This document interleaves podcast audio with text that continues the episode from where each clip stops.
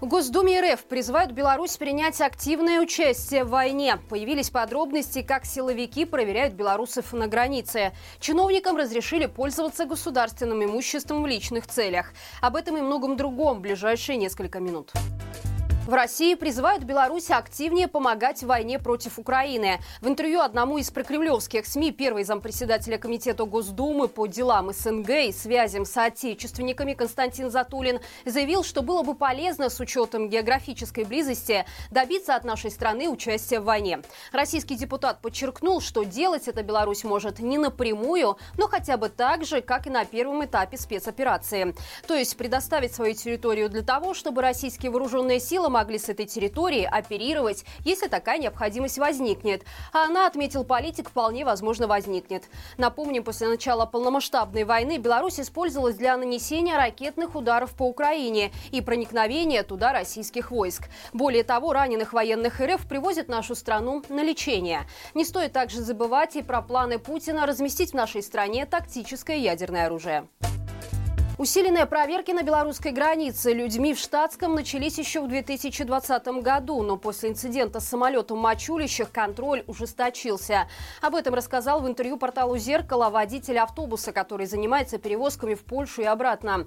Мужчина отметил, что сначала документы проверяют пограничники. Если у них что-то высвечивается, они подзывают человека в штатском, и тот уводит пассажира на допрос. Такие беседы проходят несколько часов, и случается такое ежедневно. Часто такие люди уже уже на борт не возвращаются. Строже всего контроль на въезде в Беларусь. Цепляются к украинцам с биометрическими паспортами и белорусам, которые состоят в базах протестных статей после событий 2020 года. А вот особого внимания белорусам с иностранным БНЖ не уделяют. Ужесточился и контроль багажа. Сейчас с большей долей вероятности автобус отправят на рентген. На вопрос, кто те самые люди в штатском, которые задерживают пассажиров, водитель ответил, что не КГБ, потому что они имеют чувство такта контакта и показывают удостоверение. Мужчина предположил, что на границе работают сотрудники ГУБОПИК, так как никогда не представляются и ведут себя так, будто все им должны. Под удар сейчас в большей степени попадают студенты, потому что с учебы за границей они возвращаются домой на каникулы. И те, кто ездит в Польшу на заработки. Именно таких пассажиров в автобусе, по словам водителя, примерно 90%. Минске за отказ выступать на Донбассе задержали руководительницу хора БГУ Ольгу Миненкову. О случившемся рассказали сами силовики в одном из своих пабликов. Их возмутило, что женщина не захотела ехать во временно оккупированный российскими военными город Украины петь перед детьми. Более того, Ольгу заставили признать это на покаянном видео. Примечательно, что артистка не просто отказалась от поездки на Донбасс. Предложившего это собеседника она отправила следом за русским кораблем. Под принуждением женщина попросила прощения за содеянное, а также призналась, что раньше придерживалась БЧБшных взглядов, но теперь все сознала. Силовики назвали Ольгу БЧБшной нацисткой, которая ненавидит детей, а также напомнили, что женщина когда-то совершила еще одно злодеяние. Опубликовала в своих соцсетях видео с выступлением украинского хора имени Веревки. Заведено ли в отношении руководительницы хора какое-либо дело, пока неизвестно. Инструкторы ЧВК «Вагнер» будут тренировать военнообязанных на сборах в Минском районе. Об этом сообщило «Зеркало» со ссылкой на одного из мужчин, который примет участие в мероприятии. По его словам, в начале июня его пригласили в военкомат для уточнения данных, но в итоге призвали на сборы. Начнутся они 19 июня на базе войсковой части 3214 и будут длиться 10 дней.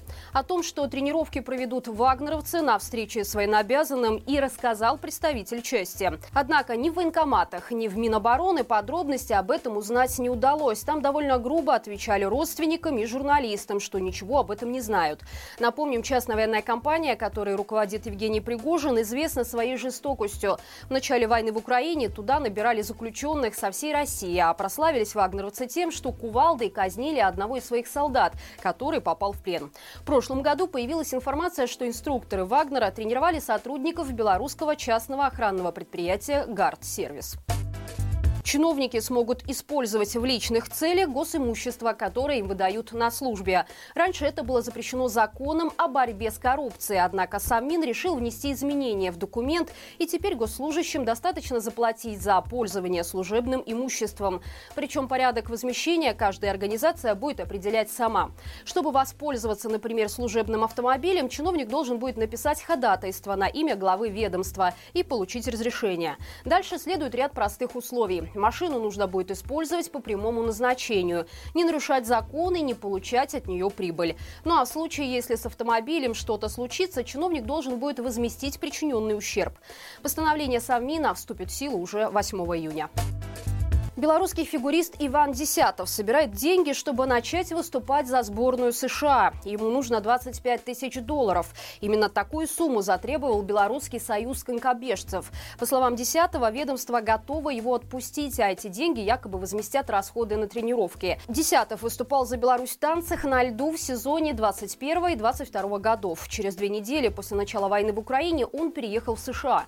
По словам спортсмена, это было спонтанное решение. Он просто забронировал купил билет в Штаты, не зная языка и не имея никаких планов на будущее. В начале июня Десятов начал тренироваться в паре с Изабеллой Флорес, а к концу сезона уже вел переговоры о смене федерации. Сейчас Ивану удалось собрать 12 тысяч долларов, и теперь он обращается за помощью ко всем неравнодушным белорусам. Отметим, что из-за участия Беларуси в войне с Украиной белорусские фигуристы отстранены от участия в международных соревнованиях. И это все на сегодня. Напомню, по будням на нашем канале выходит рубрика «Горячий комментарий», и новый выпуск уже можно посмотреть по ссылке в описании. Поговорили с экспертами о новых правилах перерегистрации партии, как отсутствие оппозиционного движения в Беларуси может навредить Лукашенко. Не забывайте также про лайки, комментарии и подписку. Именно благодаря вашей активности нас видит большее число зрителей. До встречи завтра и живи Беларусь!